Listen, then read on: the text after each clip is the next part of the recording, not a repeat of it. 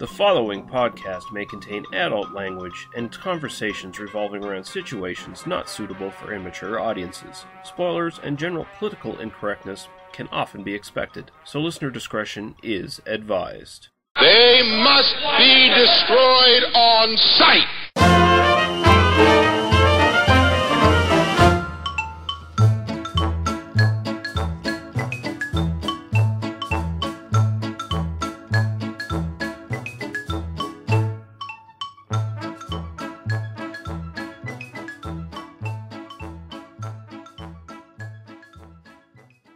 Welcome once again to They Must Be Destroyed on Sight, a movie podcast, primarily hosted by Lee. Say hi, Lee. Hello. And I'm usually the co-host, but today we're going to let me lead. Yay, yeah. Or not. I don't know. It might lead for a slightly different podcast, but we'll see. Our friend Paul may or may not be joining us. We haven't heard from him yet, but if he joins in, then we will see what he has to say about sexy movies, sex comedies. Yeah. We're talking about three sex comedies from the 80s to early 90s tonight. We're going to do Ski Patrol and Zapped and Zapped Again, and both of those titles have exclamation points at the end in case you're Googling. Because when you Google Zapped, it turns out there was a 2014 Disney Channel movie also called Zapped. That's not the one we're talking about. That's probably for a future podcast, maybe. Like, we'll talk about Disney Channel films. They keep their clothes on in that film. Right. Which, ironically, they do in Ski Patrol as well, which I had forgotten.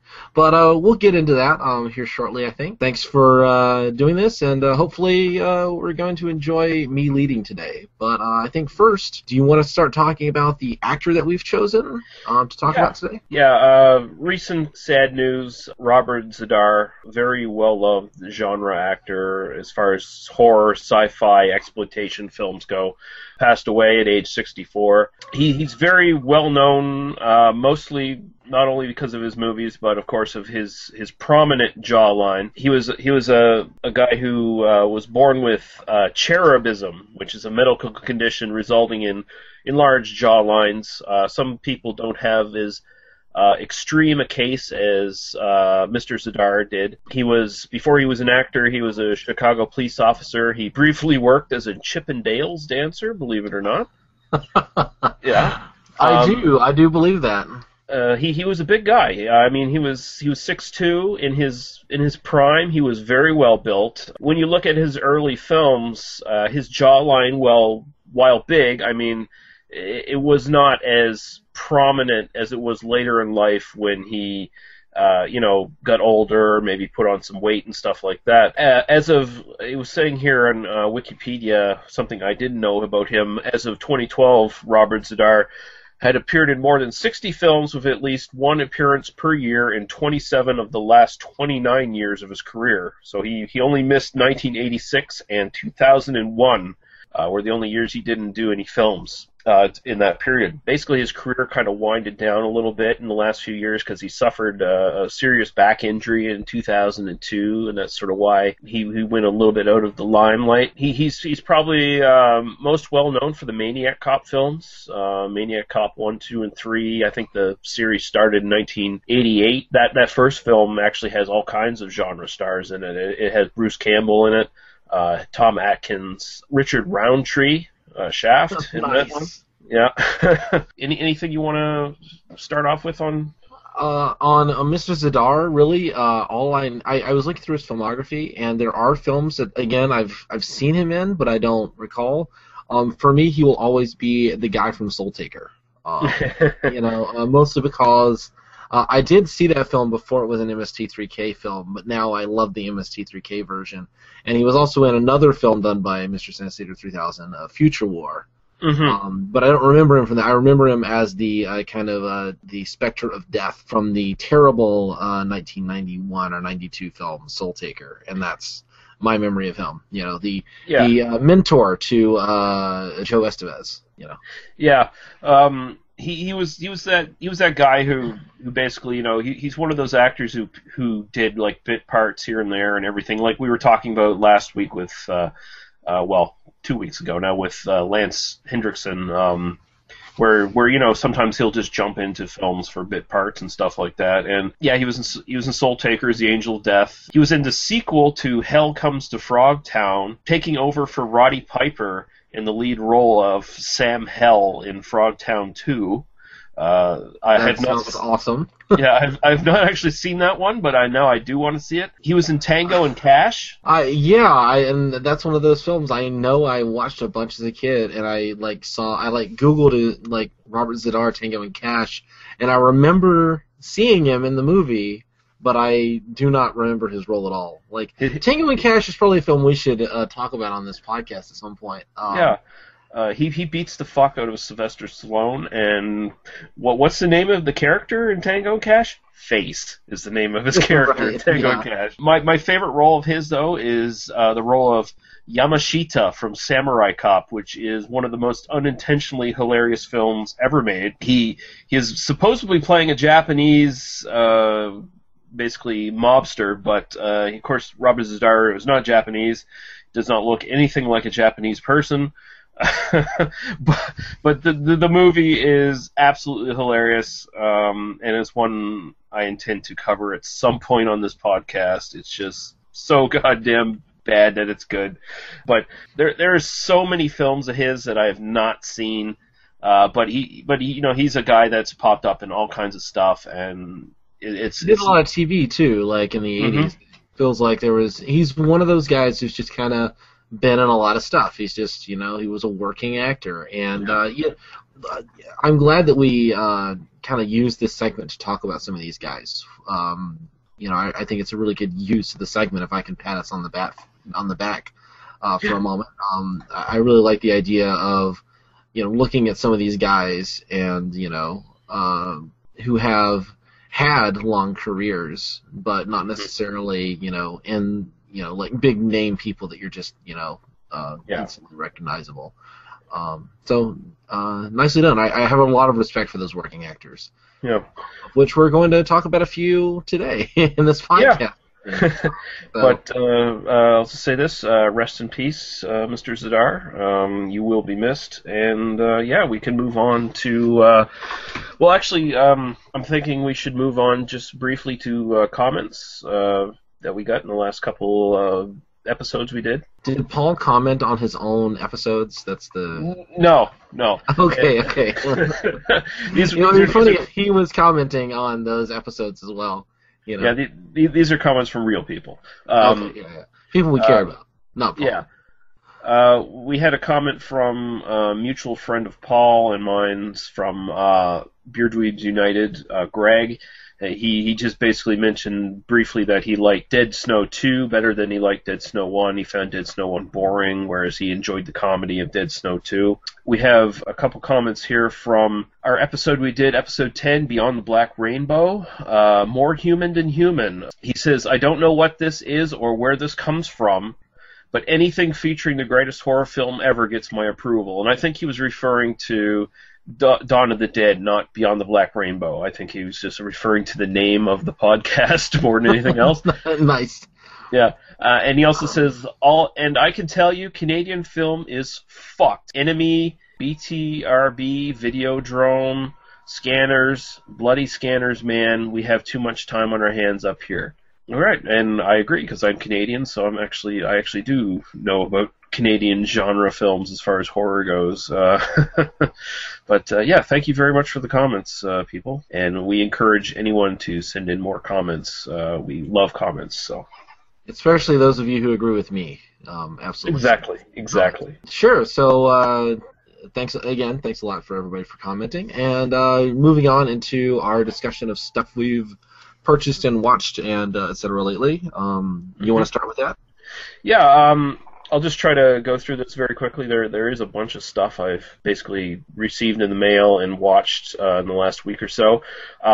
I got two Lucio Fulci films, The Beyond and Host by the Cemetery, both on DVD. At some point, we'll have to do a Fulci month or something like that, just to talk about his films, because they're fairly unique as far as both horror films and Italian horror films go. I'll just leave it at that for now. I got favorite scream queen of mine from the 1980s and 90s, Linnea Quigley. I got this Grindhouse triple feature, which basically features three films by her, or starring her, Deadly Embrace, Nightmare Sisters, and Murder Weapon. I've not seen Murder Weapon or Deadly Embrace. Nightmare, I basically got this for Nightmare Sisters because it has Linnea Quigley, it has Michelle Bauer, and it has Brink Stevens, all prominent scream queens from the era, and just lots of nudity and lots of fun. So that's basically the reason I picked that one up. I also picked up, and this is probably the best purchase I've made in quite a while, Sorcerer from 1977, a William Friedkin movie starring Roy Scheider. Excellent fucking film about these guys from different parts of the world at the end of the ropes. Basically, they have to get away. They all end up meeting together in a unnamed South American country, I think, and they end up taking on the task of transporting 2 trucks full of nitroglycerin across the jungle. I've actually seen this film. Mm-hmm. Excellent, because I do want to. Excellent, yeah. Yeah, I want to review it at some point. One of the most harrowing films I've ever seen, just for the scenes of them going across that fucking rope bridge. I was on the edge of my seat. Absolutely brilliant. And I'll just leave it at that. I watched a couple movies this past week. I saw Wolf Cop, which is excellent. It's essentially. It feels like a film that Robert Z'Dar should have been in, honestly. It's essentially along those sort of Toxic Avenger kind of idea where you have a hero that violently kills bad guys and stuff like that, but in this case, instead of Toxic Avenger, he's a werewolf, and the werewolf effects are really good, and there's a scene where you see werewolf dick, basically. Nice. Werewolf cock. Yeah. I'm down for that, yeah. Yeah. I saw The Rover with Guy Pearce. It's the same director who did Animal Kingdom. He teamed up with Guy Pearce again in this one, and it's sort of like a more realistic Mad Max. It's not Mad Max with all the car chases. It's, you know, the sort of the stark reality of what dystopian Australia might actually be like if there was an economic crisis where the whole world basically just went into a recession, you know. Very, very good. I really liked it. And the final thing I saw was A Walk Among the Tombstones, recent Liam Neeson film. People are probably more familiar with his Taken films as of late as far as his action stuff goes. This is more of a slow-burning kind of detective film, and I was pleasantly surprised by it. I really enjoyed it. Like, I like his acting anyway. I'll watch him in the Taken films, even if all 3 films are exactly the same fucking film over and over again. Right. Yeah, but A Walk Among the Tombstones, a Lawrence Block novel adapted into a movie. Lawrence Block is a very good writer, as far as I'm concerned. And it's a really good detective piece. I really, really enjoyed it. So I'll watch any fucking detective film, honestly. So, and I really enjoyed it. So it was really good. Awesome, yeah. When you were talking about the what's the Guy Pearce film again? The Rover. The Rover. That sounds really interesting. I keep mentioning books on this movie podcast, but I actually read a book a few years ago and I was just Googling the title because the title escaped me immediately, but it's a novel called Liberation, Being the Adventures of the Slick Six After the Collapse of the United States of America, written by a guy named Brian Francis Slattery, who's one of these guys. He's kind of an up-and-coming novelist. He owes a lot to... when he talked about Inherent Vice a couple weeks ago, he owes a lot to Thomas Pynchon, but he's more readable, he's more accessible than Pynchon. You know, he's also a kind of gifted economist in his day life. And he basically the assumption that he makes, or the kind of thing that happens, is that it's not like the apocalypse is caused by some, you know, massive like die-off like zombies or whatever. Mm-hmm. It's essentially an economic collapse. And yeah. you know where the story goes. I mean, it definitely has a lot of kind of pulp origins, kind of elevated into art, you know, sort of thing. It's a very weird book, but I mean, it's like. Slavery returns to America because, like, of course it does, you know, yeah. and it's, you know, like, you know, because people are just poor and they just sell themselves into slavery, essentially. So really, really interesting. Just kind of wanted to throw that in there since it reminded me of that, and worth a read if you're at all interested in that sort of thing. Yeah, cool. Yeah, the Rover's very similar to that situation. I mean, essentially, I don't even know if they say the entire world is in the same shape as Australia, because throughout the film, like, the main character, played by Guy Pearce, is trying to barter with people and stuff like that. They're asking for U.S. dollars, not Australian dollars. So, you know, he's trying to buy gas, he's trying to buy food at these places that are, you know, like, boarded up and stuff, so they can't be robbed. It's just like a totally lawless wasteland where the occasional Humvee full of military tries to, like, keep law, but... pretty much to no avail. It's very interesting. This sounds really interesting. I'm definitely gonna watch this soon and cool. check it out, and maybe we'll talk about it on a future episode. That's 3 films already that we've talking about on a future episode. So yeah.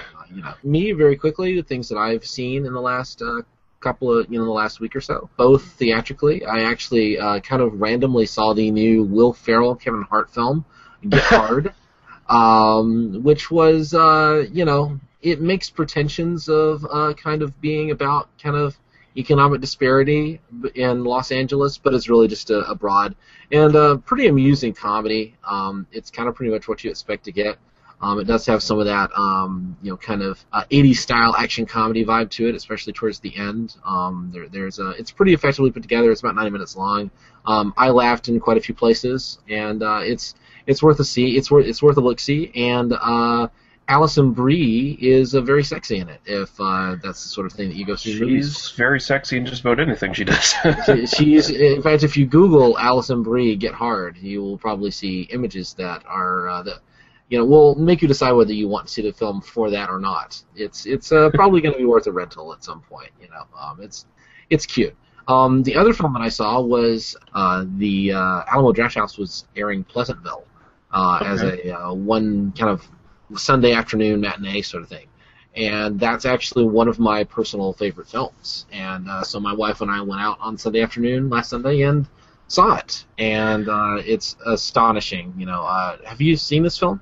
That's the black and white one with Tobey Maguire, yeah, and the world slowly becomes color. You're right, where yeah. the teenagers are trapped in a kind of 1950s simulacra. Apologies for stumbling over that word. These two teenagers kind of trapped in this 1950s sitcom world, and kind of it plays very true to that reality. It is this kind of Klein bottle universe, but it doesn't really talk about it in those terms. It's this very kind of isolated world, and what happens when things are allowed to change, and kind of the way that our psychology works and the way that people behave in that kind of situation. I think it's one of those films that is, you know, it was released when I was 18 years old, and I saw it theatrically when I was 18 years old. Mm-hmm. It's probably one of those films that, you know, not to put too highfalutin a point on it, but one of those films that probably has influenced my life as much as any film ever. Honestly, just philosophically and, you know, in terms of the ideas. And I yeah. do put that as one of my favorite films. And I got to see it with my wife, and she also loves it. So it was cool. Really wonderful, and I would highly recommend that if you're – a lot of people, you know, kind of make – you know, it's not a perfect film. A lot of people will complain. It gets a bit didactic. It's a bit simplistic maybe. But I think for the point that it's trying to make, and for the in this kind of hyper-realized stylistic – universe, you can kind of defend a lot of those points. And I think the performances, William H. Macy, Joan Allen, yeah. Reese Witherspoon, J.T. Walsh, and I think one, if not his very last, one of his very last roles, J.T. Walsh would be another person that we could talk about yeah. On this podcast at some point. Yeah, definitely. Lots of great actors in it as well. Lots of faces that you just would recognize, like if you're, because this movie is now 17 years old, yeah. And so you run into, like, I know that person from somewhere. The woman who, and I didn't get her name, I forgot to write it down, but like the woman who plays one of the lead actresses in Psych, the USA TV series. Maggie Lawson, that's her name, has a small role in that film, you know, for instance. And there are a lot of people kind of like that. Paul Walker is in it. Oh, yeah. And Paul Walker is quite good in it. Like, he has a pivotal, really important, but small role. So anyway, and Jeff Daniels. You know, this cast is phenomenal, and there's a lot of great stuff in it. So if you haven't seen it, check it out. I think it's worth watching. It is a good movie. I haven't seen it in a long time. Like it was one of those ones where I saw it once and then basically moved on. But it was a really good movie. Yeah, yeah. So it was something I should probably watch again at some point. My beating liberal heart just loves it. You know, it's just one of those. You know, it fills me with joy. This is Quentin Tarantino, and if you made a movie in the 1960s or 70s, I've probably stolen from it. But there's one thing I can't steal from, and that's the greatness of They Must Be Destroyed on Sight, a movie podcast.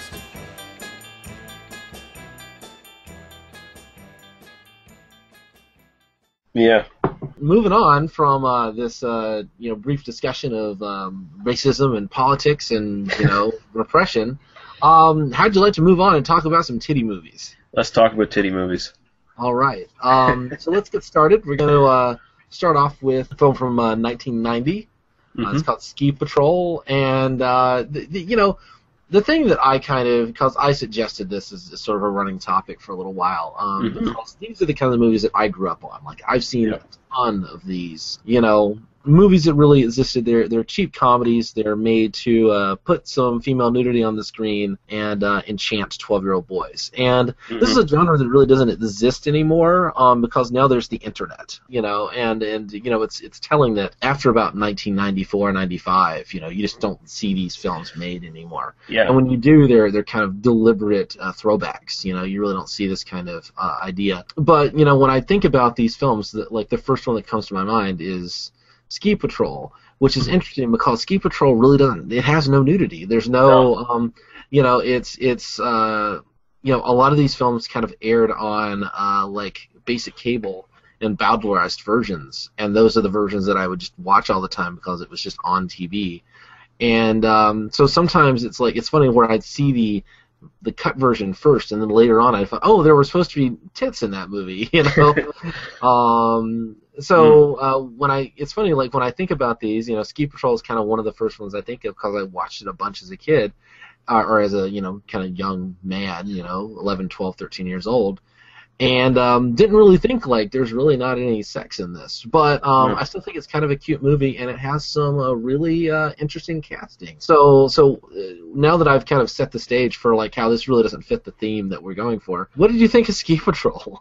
Well, I mean, it doesn't fit the theme, but it does at the same time because it has all the basic elements that these films tend to have.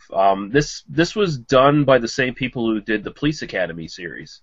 Another series I grew up on, so. You know. And although this resembles the later Police Academy films than it does like the first two or so that actually had nudity, but this one just sort of sits more back on its gags, sight gags, jokes, innuendo. There's plenty of innuendo, but there's no nudity at all. It's kind of fun. Like it's some of the jokes are actually. I found myself laughing watching it. I hadn't seen it in quite a while, and I just rewatched it this week for the podcast, and I was like, okay, I remember that. Like, I remember really liking Leslie Jordan's character. I thought he was pretty amusing. I think he basically made a career out of playing this character. On TV and in movies, yeah. And apparently on stage, I was looking up his biography when I was. And Leslie Jordan's another one of those people that, like, if you grew up in the 80s and 90s, then, you know, you might not recognize the name, but then you look at his picture and you go, oh, that guy, you know. Yeah, basically the diminutive, Southern-speaking, vaguely homosexual character. Well, he is actually gay in real life, so. Yeah, you know, but I mean. You know, But the movie they don't play him as gay. Like, he doesn't say, "Oh, I'm totally queer," but you know, he definitely plays that kind of mincing stereotype of a gay man to some degree. of the Southern Gay Man. He is actually from Chattanooga, Tennessee. Yeah. So, which but I know yeah, this film does have some interesting names in it. I mean, George Lopez in a very early role as this the stereotypical Latino character who throws dynamite and shit around and. Right. Yeah. No. I mean, pretty crazy. You know, it's like, oh, it's our explosives expert, and he literally rides in on a snowdoo, a snow scooter, whatever you call it, a snowmobile, excuse me. Yeah. Just bashes down a door, and he's like got a dynamite stick that turns out to be fake, and like it's that kind of movie. It's like, oh, look, it's whatever his name is, Rodriguez. I want to call him Rodriguez, but there's actually several scenes of just. People going through doors, whether on fucking snowdoos or just in skis. There's also Ray Walston as Pops, and this goes back to the formula. Like, this formula is basically used for almost every, let's say, like a Bikini Drive-In, Bikini Car Wash, those sort of films where we gotta save the ranch, you know. Yeah, we gotta save the what have you. Even Meatballs 4 is the same formula. I'm glad you were the first one to mention the Meatballs franchise when we're talking about these films, because I could have a long discussion about the Meatballs quadrilogy. If we're well, ever we might make that an episode actually. But yeah, Ray Walston plays Pops. I mean, I think half of these movies, Pops, you know? Half of these movies, they're either called Pops or Gramps or Dad or some shit like that. Ray Walston, a very good character actor. I've liked him in everything I've seen him in. He's probably best known for Fast Times at Ridgemont High as the as basically the teacher who wasn't going to take shit from Sheen Penn's character. Martin Mull is in this as Maris. He's the bad guy, the developer trying to land developer. Yeah. Yeah, and this film was parodied in, I mean, essentially, I can't imagine that this wasn't really on their mind. There was an episode of South Park where this was essentially the exact same plot, and you get the, like, rich asshole skiers, and there's, like, a land developer, and we gotta save the ski resort, you know, sort of thing, and... that South Park episode also parodies, probably the best known ski exploitation film, which is Hot Dog the Movie, which is really more about the competition between the characters than it is the actual the developer trying to take the place and they're trying to save it and shit. Yeah, so.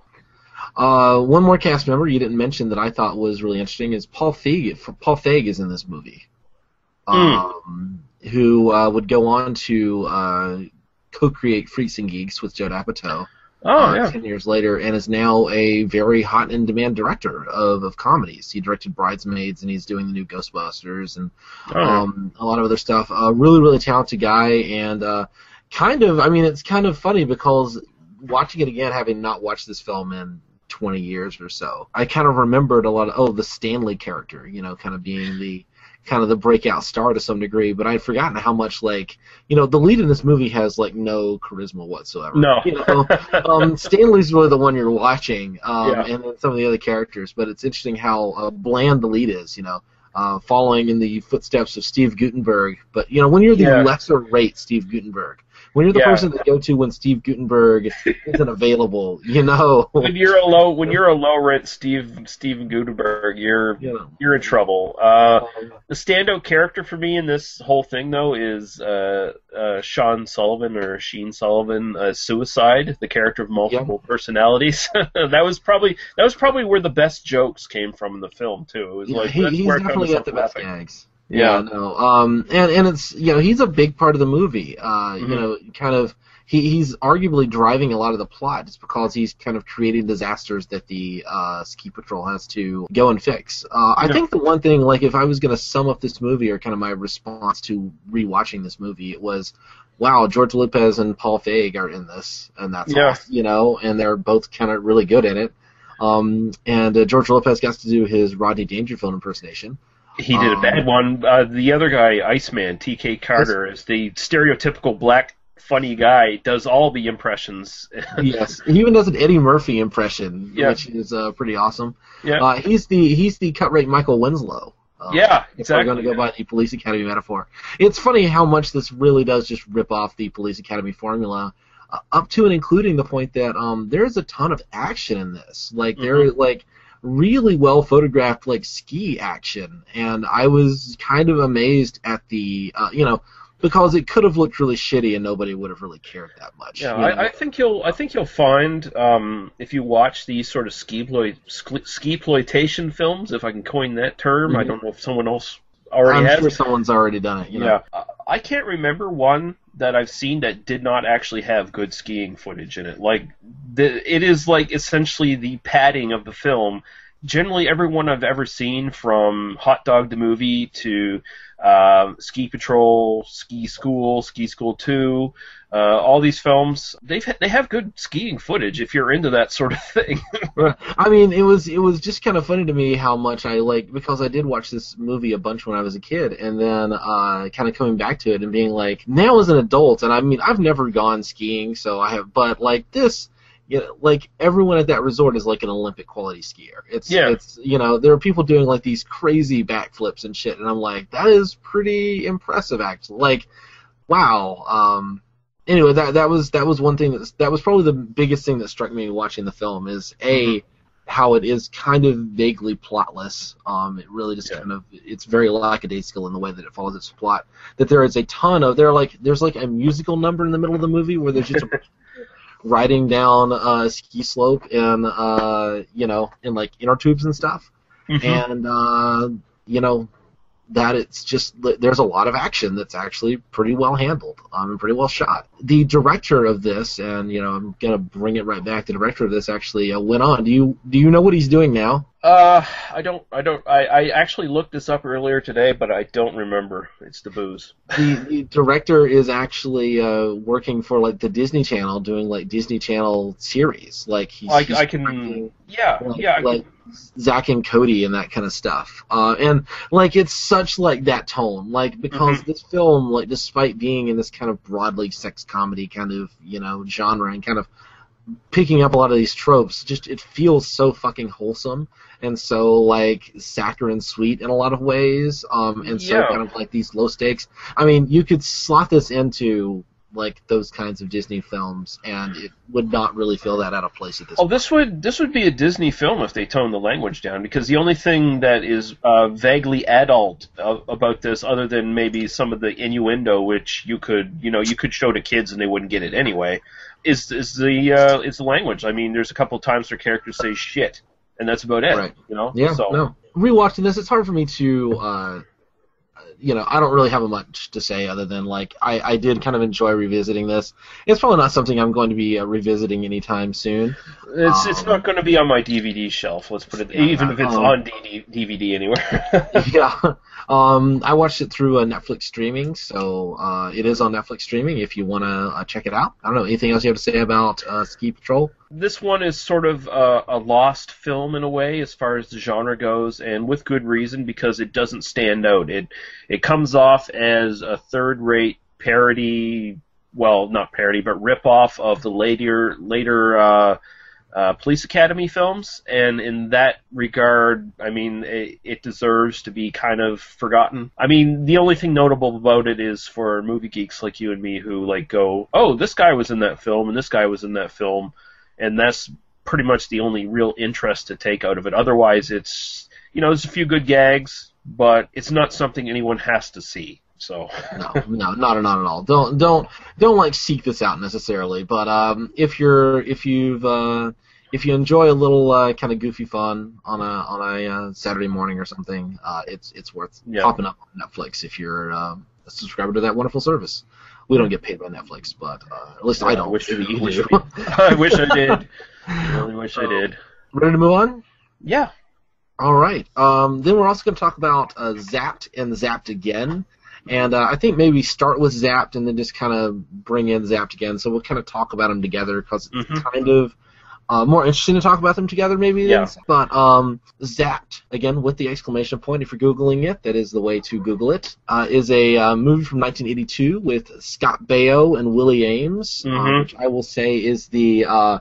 pardon me, let me rephrase, the powerhouse charisma duo Scott Baio and Willie Ames. No, actually, no, these guys, Scott Baio, I'm sure a perfectly nice guy. He has absolutely no personality in this film whatsoever. No.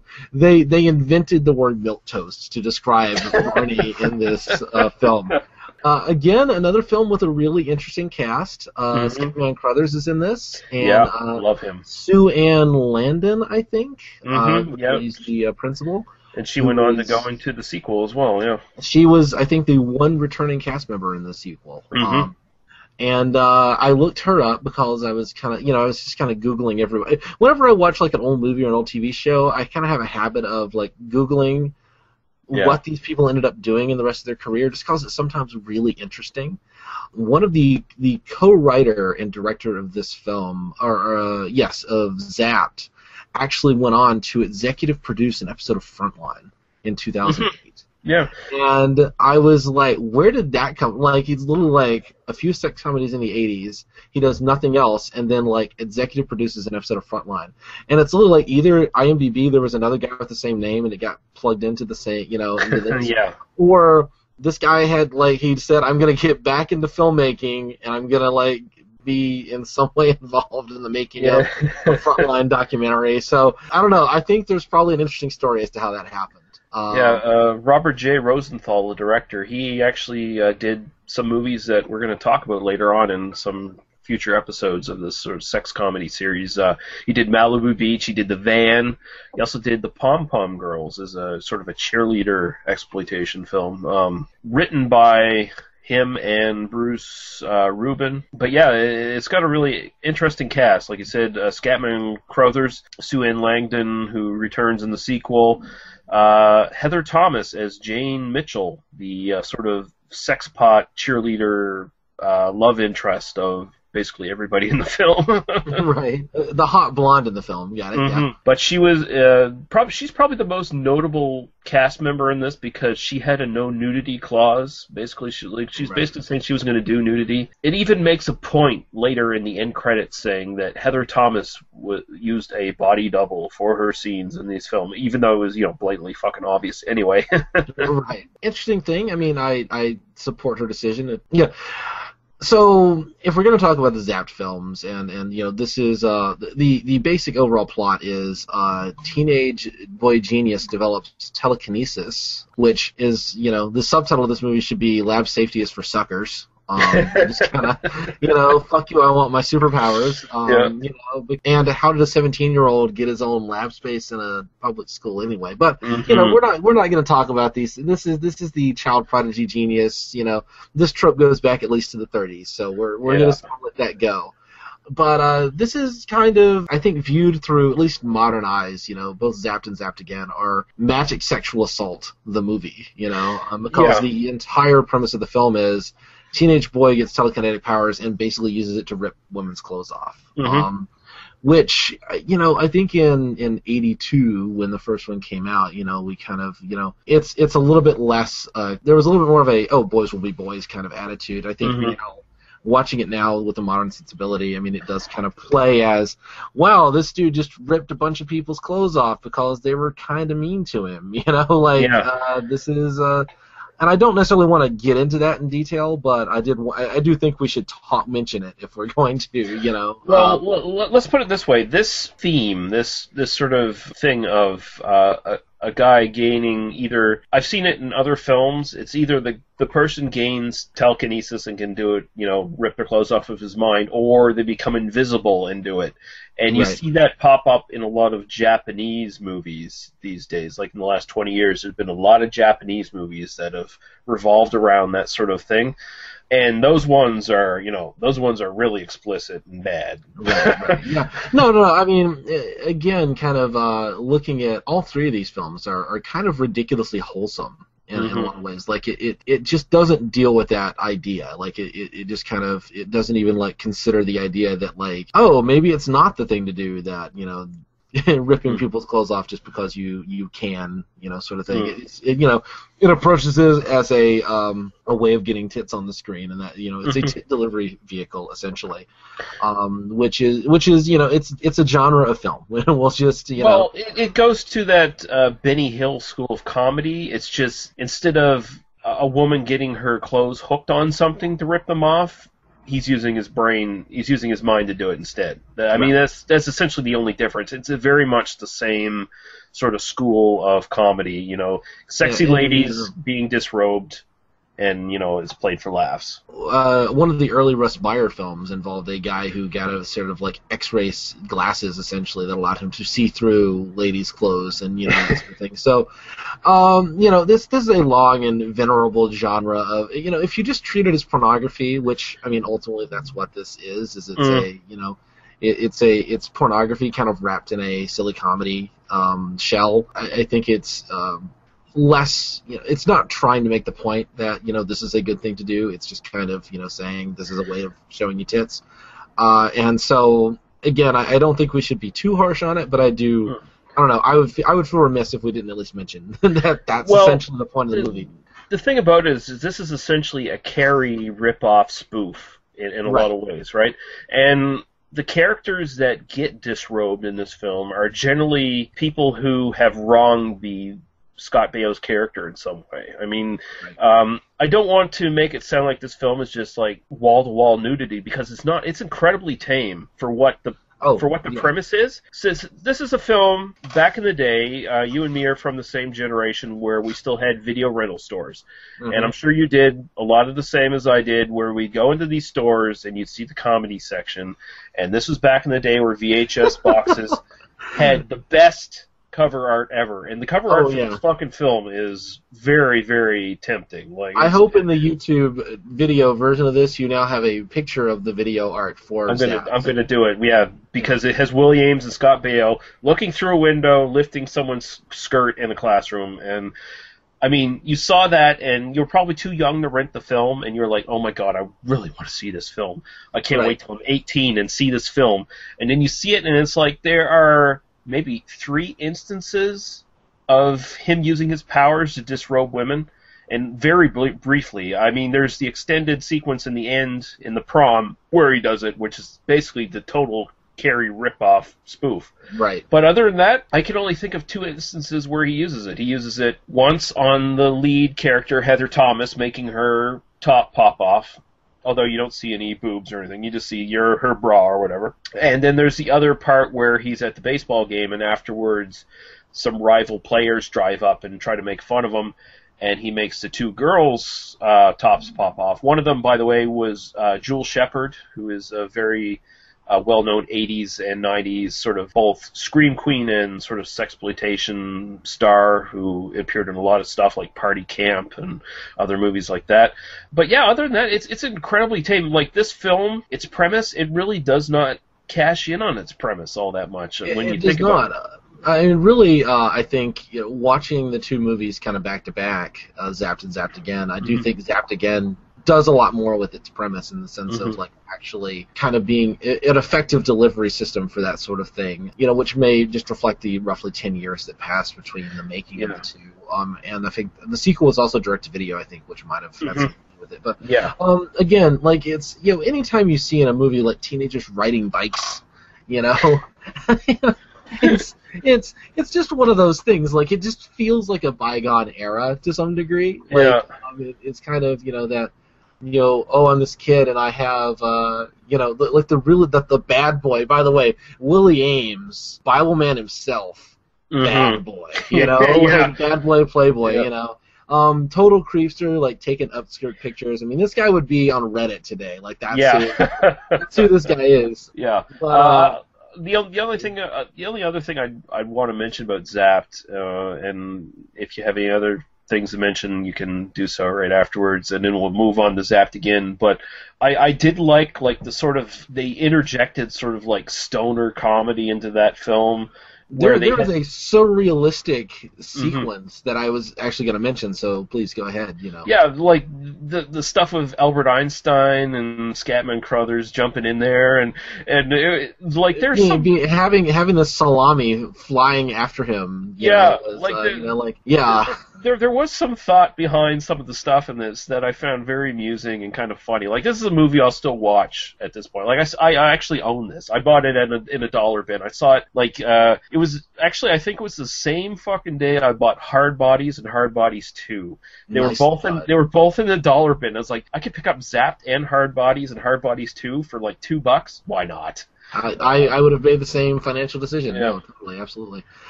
Yeah, no, I think, you know, again, kind of, it's funny, like, talking about a, you know, this kind of broad sex comedy that really just exists to show teenage, you know, 22-year-old women with very little clothing. My favorite sequence in the film is the, you know, kind of Albert Einstein, you know, the Scatman Crothers get stoned sequence.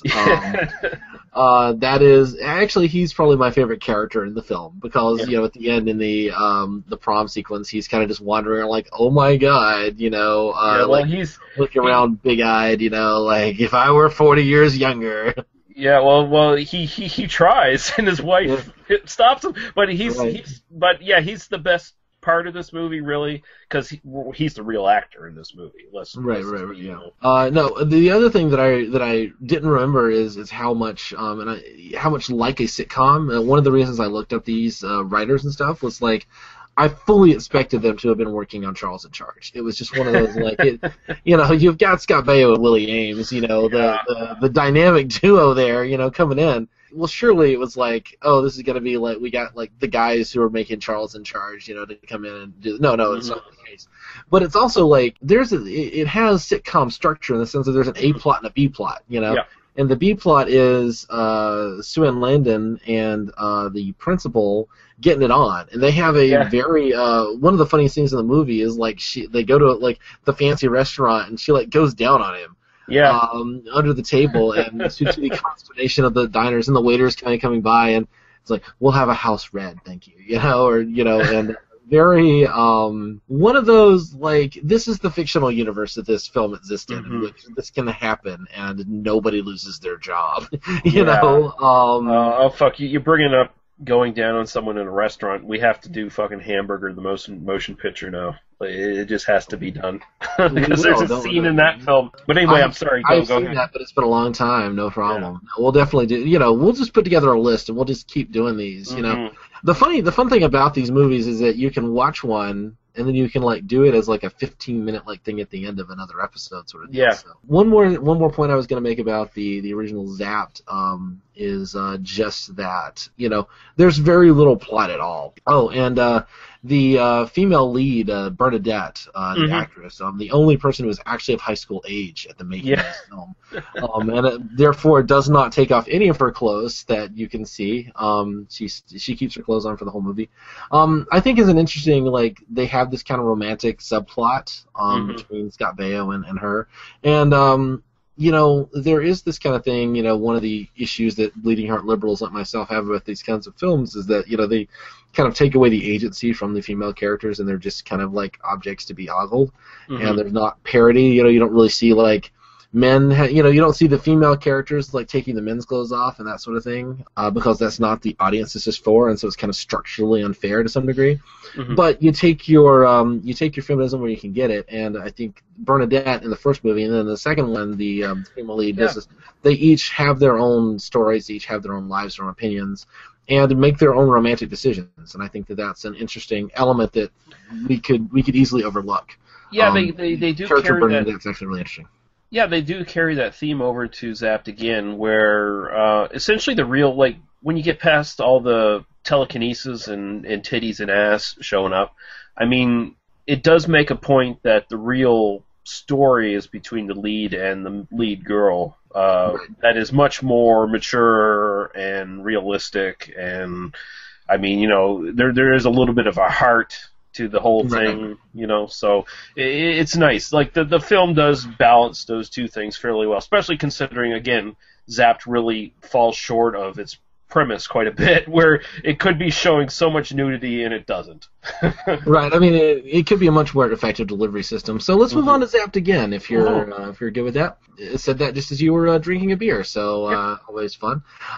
So moving on to Zapped again, I think Zapped again is unquestionably the better version of this story. And ironically, it was the one I saw first. Yeah. This kind of showed up on cable when I was a kid, and I saw it, you know, many years ago. And then later learned, you know, because it's kind of pre-internet, like you can just go Google shit, you know. Mm-hmm. And then later learned, oh, there was a first movie made years ago with Scott Baio was in this. So yeah, it was exactly the same for me. This was the first one I saw in the series. Yeah. It would be interesting to see a Zapped again, you know, like a third version. It'd be interesting to see what they do with this premise now. Although watching these films, and again, I'm gonna do a little aside here. The film Chronicle from a few years ago. That has a little element of that, yeah. But, you know, it again kind of takes that, like, teenagers get telekinesis and use it to kind of wreak havoc. And it actually treats this premise realistically. It's kind of like, I feel like that's in the same genre. Like, maybe Barney from the first film, because you don't really learn what happened to him. Like, maybe he ended up, like, building a spaceship, going up into space, and then crash lands 30 years later and, like, gives telekinesis to these three kids. Like, maybe Chronicle it. Maybe it'll exist in the same universe, you know? Yeah. Would be an interesting premise. We should get on that. But anyway, so Zapped again kind of fixes a lot of the problems in the first one.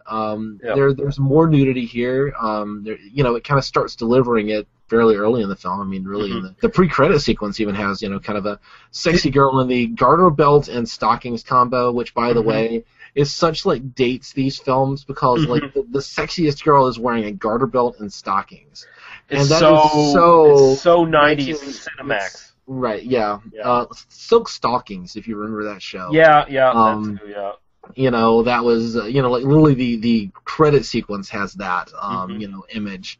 And, I mean, even the name is supposed to be, like, Silk Stockings, you know, versus Silk Stockings. So that's a show I need to revisit sometimes. You know, Gilbert Gottfried was in that? Was he? He was. That's it. Yeah, no, sex comedy, man. I can talk about this shit for hours. You know, Cinemax movies, because I watched a billion of these. When you saw this on wherever you saw it, it was either Cinemax or USA Up All Night or whatever the fuck it was. Did you see the for TV version where all the shots of girls getting their clothes ripped off, it just went to their underwear? Because there is a version of that, the TV version of this film. I don't remember where I originally saw this.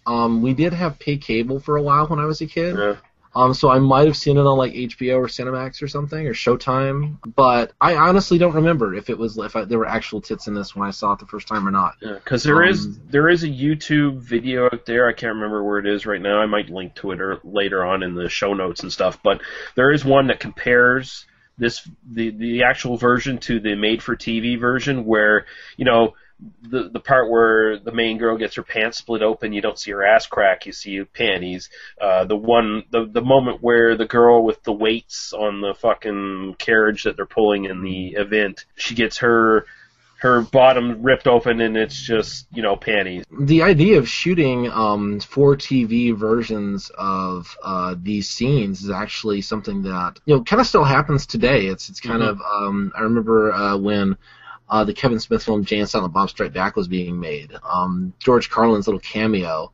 Yeah. He has a sign that says, you know, like, "We'll eat pussy for ride" or something like that. And like they had a an alternate version of that, like "Free Love for Ride" or something, you know, where literally even like they would shoot a different version of it. I think now they just assume that they can do all that shit digitally, you know, for pennies, so they don't worry about it anymore. But it is interesting to see, like, some of the TV cuts where they actually shot different footage. But no, I can't remember what version I originally saw. I mean, this is a film that I saw when I was a, you know, again, like 13, 14, 15, somewhere in there, and just always remembered certain sequences, and I think we'll kind of get into that shortly. And I just like it made an impression on me, just as like this is just a fun movie. It's just kind of one of those like you know, this is I think the best of the three movies that we're talking about today. It is, at least in my opinion, and I think partly because the male lead is actually likable and clever.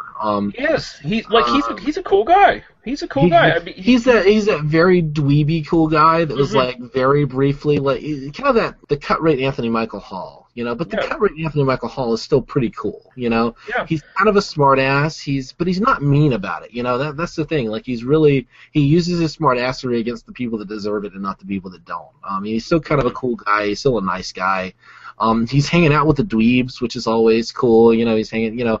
The science club in the movie is kind of the Island of Misfit Toys, you know, where they're just kind of hanging out. But he's got a lot of cool lines. Like I actually admired the writing on this. I thought that it was pretty cleverly done in the way that they kind of give him actually clever things to say. As opposed to the first one, where Barney says, I mean, he might as well be the Great Silence, you know, like, you know, in terms of the actual, you know, there's a pivotal scene in the original Zapped that happens without dialogue because they just, like, Barney goes into a store to talk to his girlfriend about something, and like they just film it from outside, like they don't even bother. But no, do you have that actor's name handy? Yeah, Todd Eric Andrews as Kevin Matthews, and I really liked his performance. I thought he was really good. I mean, this is just, you know, he's a good-looking guy. He's got charisma. It's not even that he hangs out with the dweebs. Like, this is the sort of guy that talks to anybody and hangs out with anybody just because he likes people, right? He likes talking to people. Like, you get that sense from the character, and so I really appreciated that. Like, it was like night and day from Scott Baio, let's put it that way. Right. Yeah, no, I mean, and it's not unrealistic for the two characters, because Scott Baio is supposed to be this kind of, like, nerdy scientist, you know, the kind of kid that's doing, like, research on rats in his, you know, in his lab that he gets at the school, you know, sort of thing. But, you know, he's supposed to be kind of milquetoast and boring, but, the decision to actually kind of have this kind of cut up smartass is probably a really good one for the film. I think the best actor in the film is actually the female lead, Kelly Williams, who has done a lot of TV apparently that I haven't seen, but she's done some TV shows, like some network shows. She's fucking pretty as fuck as well. Like, she's really good looking. She really is, and I mean it's very. You know, she gives a very credible performance. And she gets probably, again, you know, the first film kind of has these moments of surreal kind of lightness. One of my favorite kind of off-the-wall moments in this film is the Casablanca moment. Yes. Where she literally just, like, the film literally goes black and white, which is amazing to me that, you know, that got, like somebody... Someone stuck it in there, yeah. Like, I mean, I get that, like, the director and the editor and everybody thought this was cool, but the fact that it ended up in the finished film, because I can just imagine, like, a studio executive kind of looking at that going, what? Who the fuck is this made for? Like, what are you doing here? Yeah, why is she not showing her tits right now? What's going on? Exactly. But it's a really fun moment, and I think, you know, I mean, she goes straight up. She's sitting there. She pours some of the magic prune juice formula, which another change is that they have this like limited amount of prune juice, and you only get the psychic power, the telekinetic power, when you drink the stuff, and it only lasts for so long. And they don't really play a lot with the rules, but there's kind of a limited amount. So, like where Scott Baio is just literally using the power to just do everything, you know, in the first film. Here they use it a lot more in a lot more limited way, so it doesn't feel like it's just this magic superpower that he can just always just use to instantly win any fight. Lots of fun here. Linda Blair shows up as a and I wish she was more of her in this film. I would in more ways than one, if I may be lascivious slightly, because the moment where he raises her skirt in the film is one of those moments that I remember because of how shapely she is. I'm wondering if it was her, or if it was like a stunt ass. It might have been a body double. Like, you know, we don't know. It is not shot in a way that it is clearly her. And interestingly enough, her name is Miss Mitchell. I'm pretty sure I read somewhere that they had the idea of trying to get Heather Thomas back, who was Jane Mitchell in the original film, but they couldn't get her. And I think they might have. She might you know, have in some pre-script, you know, been... It might have been supposed to be Jane, is what you're saying. Yeah. That's interesting. That would have been an interesting moment. And, you know, they kind of imply... we're getting into the mythology of the Zap series. But, you know... this is what movie geeks do, so you know I'm fine with it. But we are literally getting into the mythology of the. But they kind of imply that you know, nobody really knew that Barney had telekinetic powers at the prom, but they definitely say, oh, he ripped off a bunch of people's clothes with some science magic trick or whatever. You know, he just did something, like it was clearly him that did it, you know, because he's the one walking around and like staring at people and their clothes rip off. So, you know, people aren't idiots and they notice that. But I mean, it's kind of like we don't learn what nobody, like it's not like, oh, and then Barney, whatever his last name is, they give him a last name, but I forgot what it was. You don't like hear, oh yeah, that guy who's like the evil genius in his lair, and you know, like, you know, realistically, you know, we think like this is like a guy with telekinetic powers who is a super genius. You know, did he go on and found a software firm? Is he working for Microsoft? You know, so that's definitely a loose plot thread if you're going to talk about that. But the idea that people still remember, oh, there was this kid who did these weird things, and oh, I remember he used to stare like that, and then people's clothes would come off. Yeah. And I like the fact that Linda Blair, that Mrs. Mitchell responds to that in a kind of knowing way, and in a kind of positive way, and something that I think is important in terms of, you know, kind of talking about the kind of quote-unquote, these sexual assault issues of these films is that, you know, the lead character, Kevin, is it Kevin? Kevin Matthews? Yeah. Kevin, like, apologizes. He's like, oh, I'm sorry. Yeah, I did that. I'm sorry. It was, you know, and she kind of, like, accepts it. It's sort of one of those, like, she's kind of amused by it, and which I think she's both, like, because she makes mention that, oh, someone back in the day in my prom ripped all of our clothes off, and he apologizes, and he's, you know, he's obviously a nice, sincere dude, and she's kind of like, you know, I'm kind of okay with the idea that you wanted to see me naked, you know? Like, you know, yeah, no. I mean, bad. Yeah, it's a good performance. It's a good little moment. Speaking of which, this is, again, going back to the first film slightly, Willie Ames is fucking, like, a person that works in the principal's office in that film, like, at the beginning. Oh, he seduces the secretary in the first film. Yeah, he seduces, like, Willie Ames is getting action in that movie, like, you know, anyway, sorry, we totally like, skipped over the fact that Willie Ames is both total creepster and is, like, banging all the women in the movie. Yeah, like, you know. Yeah. He's getting away with everything, that motherfucker. You know, you just kind of imagine, oh, no, Willie Ames is, like, the cockmaster here, you know? He's essentially kind of awesome. Hugh Hefner in these films. Yeah, no, he's you know, I wish he'd come back for the sequel. I guess he was going off to do his fundamentalist Christian thing. So whatever, you know, good for him. I wish he'd come back and he'd been like Rob Corddry in Hot Tub Time Machine, you know, and he's like the rich asshole, you know. That's kind of what I wish he'd been. But no, going back to Zapped again, the better film. I do think that there's a lot of fun stuff here. You get the kind of crazy hot dog stand and the kind of cast of characters. I mean, they're kind of stereotypes but well drawn. I love the hot dog stand. It was not intentional. It was just something that I sort of gleaned from it. That like the owner of the hot dog stand or the boss or whatever like looked like Iggy Pop, and the black guy who's one of the employees looked like fucking Chuck Berry. Oh yeah, no, you're right, yeah. Yeah, I just found that personally amusing. That's just an aside. I can imagine like visually that's just one of those bits that they included. I don't know. Overall thoughts about Zapped Again? Anything that like stood out to you in particular? It's just kind of a fun movie. Yeah, well, the thing I like the most about it is that it sort of, like we said, it capitalizes on the premise a lot better than the original film does. Like, you definitely get more nudity for your buck in this one. But generally, the performances are better. It's more fun. I like Lyle Alzado as the coach or whatever, and his relationship with Sue Ane Langdon coming back as Rose Bernhardt. They have a fun little sort of back and forth relationship where the coach keeps trying to impress her and try to pretend to be more astute and more sophisticated to try to, you know, seduce her and stuff. I found that fairly amusing. Even though this capitalizes more on the premise than the original does, I think they still could have maybe gone a little bit further. I could have done with more nudity personally. Sure. I mean, you know, it's still, and again, it's something that I keep coming back to and kind of talking about. This is that it's still an incredibly, I don't want to say G-rated, but just very likable. Very, very. It doesn't go to like dark places. I mean, you know, this is a genre of film where I suddenly have the magic ability to move objects with my mind.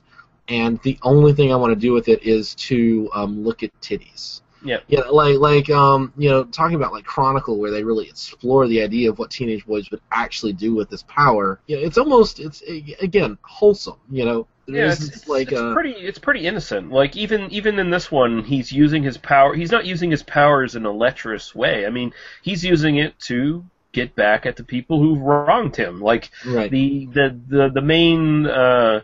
Stuck-up girl, Maria McCann as Amanda, she's just using him to make her boyfriend jealous. And he gets that fairly early on, and he uses his powers to embarrass her and him. He uses his powers during the race twice. There's one point where one of his friends is in the mud pit or whatever, and the jock brings two girls in bikinis to distract them, and he makes their bikinis fly off. And then there's the sort of I guess horse pull kind of thing where he's trying to, and he makes the girl's bikini bottom fly off. So he's using it to get revenge on people. Like even in the end there, where they get the itching powder and everybody and stuff like that. It's made to punish the people who have wronged them. It's not some pervert running around like leering in windows and making girls' clothes fly off, you know, for whatever. But there is a dark indie comedy version of this that I'd love to see, where it's like, you know, where like Rainn Wilson or somebody gets this power and he uses it to like, you know, go and like look at 17-year-old girls in their underwear and stuff. Yeah, no, you know, I really, again, this one is really enjoyable. I think the Zapped Again is probably easier to kind of watch in one sitting. It is, yeah. It's a lot. It moves pretty well. It moves pretty fast. It is very formulaic, and it's definitely not something that is going to change your life. But it's a lot of fun. The other big moment that I remember from this film is the where smartass Kevin is he's talking to the Italian sub, and he says, you know. How do you say in Italian, you know, is your clam ready for my linguine? Mm. And her response is essentially to parry it right back at him. Now, the real question is your linguine ready for my clam? And that was Karen Black. That was Karen Black. Genre star Karen Black, yeah. Which, you know, for me, again, it's just one of those, like, taking the female sexual agency and turning it again. Like, this guy is supposed to be, like, 15 or 16 years old. Like at one point he says, "I can't wait to get my driver's license." So that's why the actor looks like he's like 25. But you know, this is supposed to be kind of a young guy, and you know, you take him. You know, he's being a smartass, and he's gonna grow up, and he's actually pretty mature. I think one of my favorite scenes in the movie is the one where he goes on the date with the hot girl. And he essentially says, "Well, yeah, but your boyfriend doesn't treat you very well." And this, you know, the meathead that you know buys you all these gifts and stuff, he really treats you better, and you know, essentially she ends up dating that guy, you know. You know, helping to make, you know, even the people who are kind of the quote unquote bad people in this film are kind of like he looks upon them with empathy, which I think is again just really, you know, it's a thing that doesn't have to be in the film. It's a thing that you know, nobody was going to this film for like a like kind of honest look at relationships, but I think there is this kind of like very adult, slightly mature, like interesting bit buried in the center of this, you know, titty comedy, and I like to highlight that stuff when it's there because go ahead. I was just gonna say, yeah, there's a lot more depth to his character than this movie deserves. I mean, let's put it that way. There is a lot more heart in this movie than one would think going right, you know, just from the start. Like, oh, this is a movie about girls' clothes flying off, but no, there's actually it actually treats it in a semi-mature way, even though it's just a dumb comedy. So right. I mean, at one point he almost literally says, you know, I don't like bullies, no matter, you know, no matter who they're picking on, I don't like bullies. You know, he's like, I stand up for my friends, and I make sure that nobody has to eat shit. You know, which is you know, kind of it's a kind of a hero moment. It's kind of a, you know. Again, way better than the movie that's basically designed to show you very ultimately tame, you know, in the 2015 context, you know, this is ridiculously tame. Yeah. You know, like, nobody is going to, like, buy this just to be like, oh, I can't wait to see some tits. Like, you can get on the internet right now. If you listen to this podcast, tits are only a click away. I really enjoyed Zapped Again. I really enjoyed rewatching it. It was a lot of fun. And I don't know, where would you rank these three? Like, Zapped Again's way better. They would be the top for me. Then I'd go Zapped, because Zapped, although it's very much more tame than Zapped Again, it, like we said before, it has really cool sequences, and it has some writing and some thought behind it.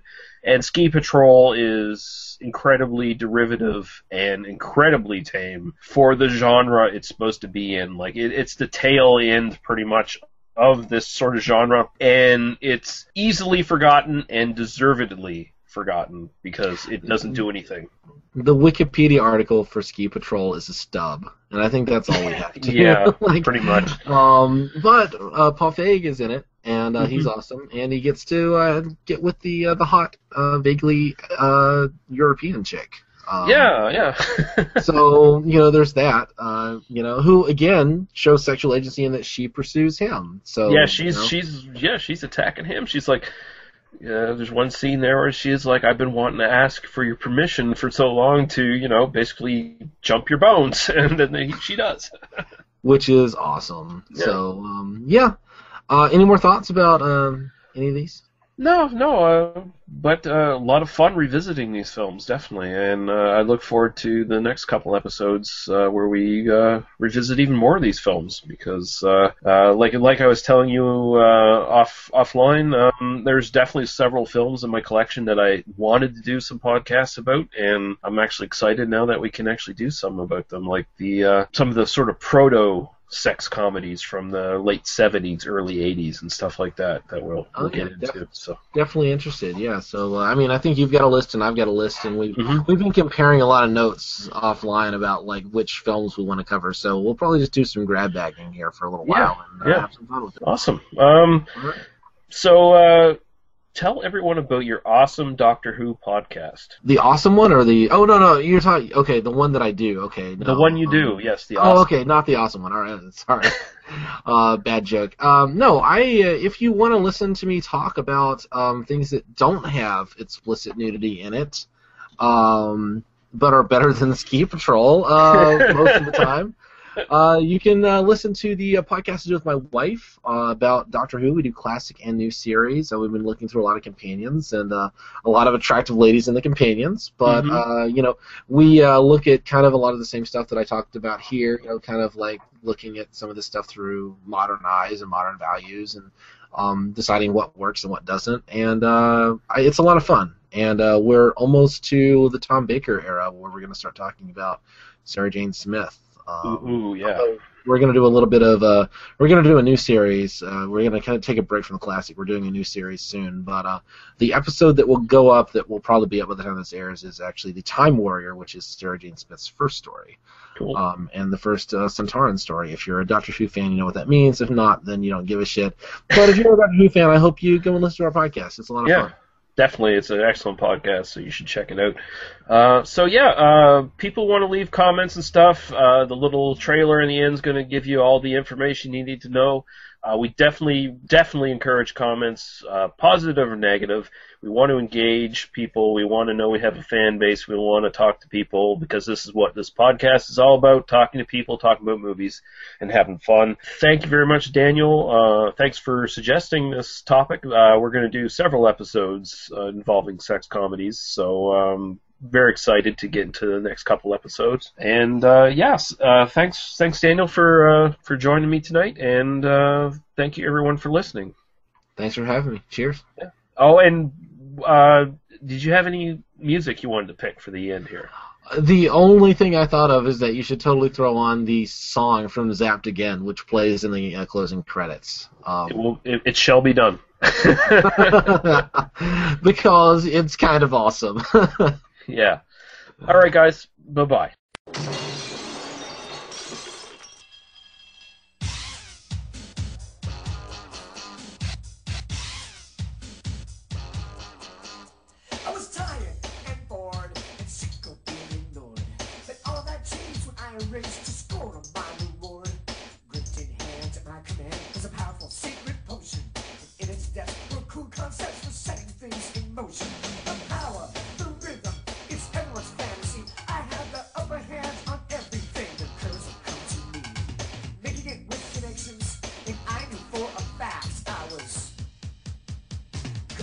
get zapped. I gotta have it.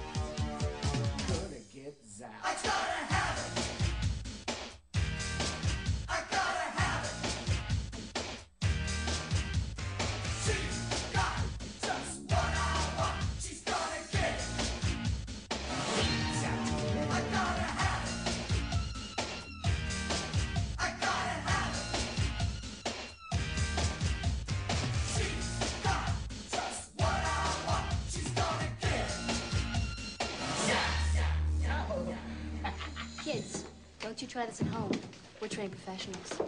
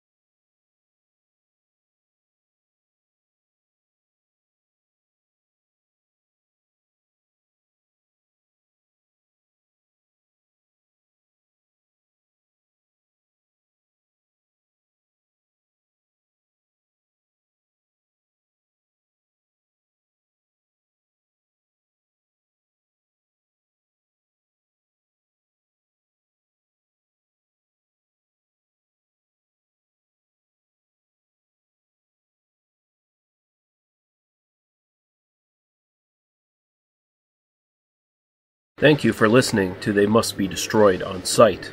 For our other episodes, links to Daniel, Paul, and Lee's other stuff, and links to some great podcasts of similar interest, visit us at tmbdos.podbean.com. There you can leave us comments on the site or directly email us. We listen and respond to everything. Thank you. Drive through.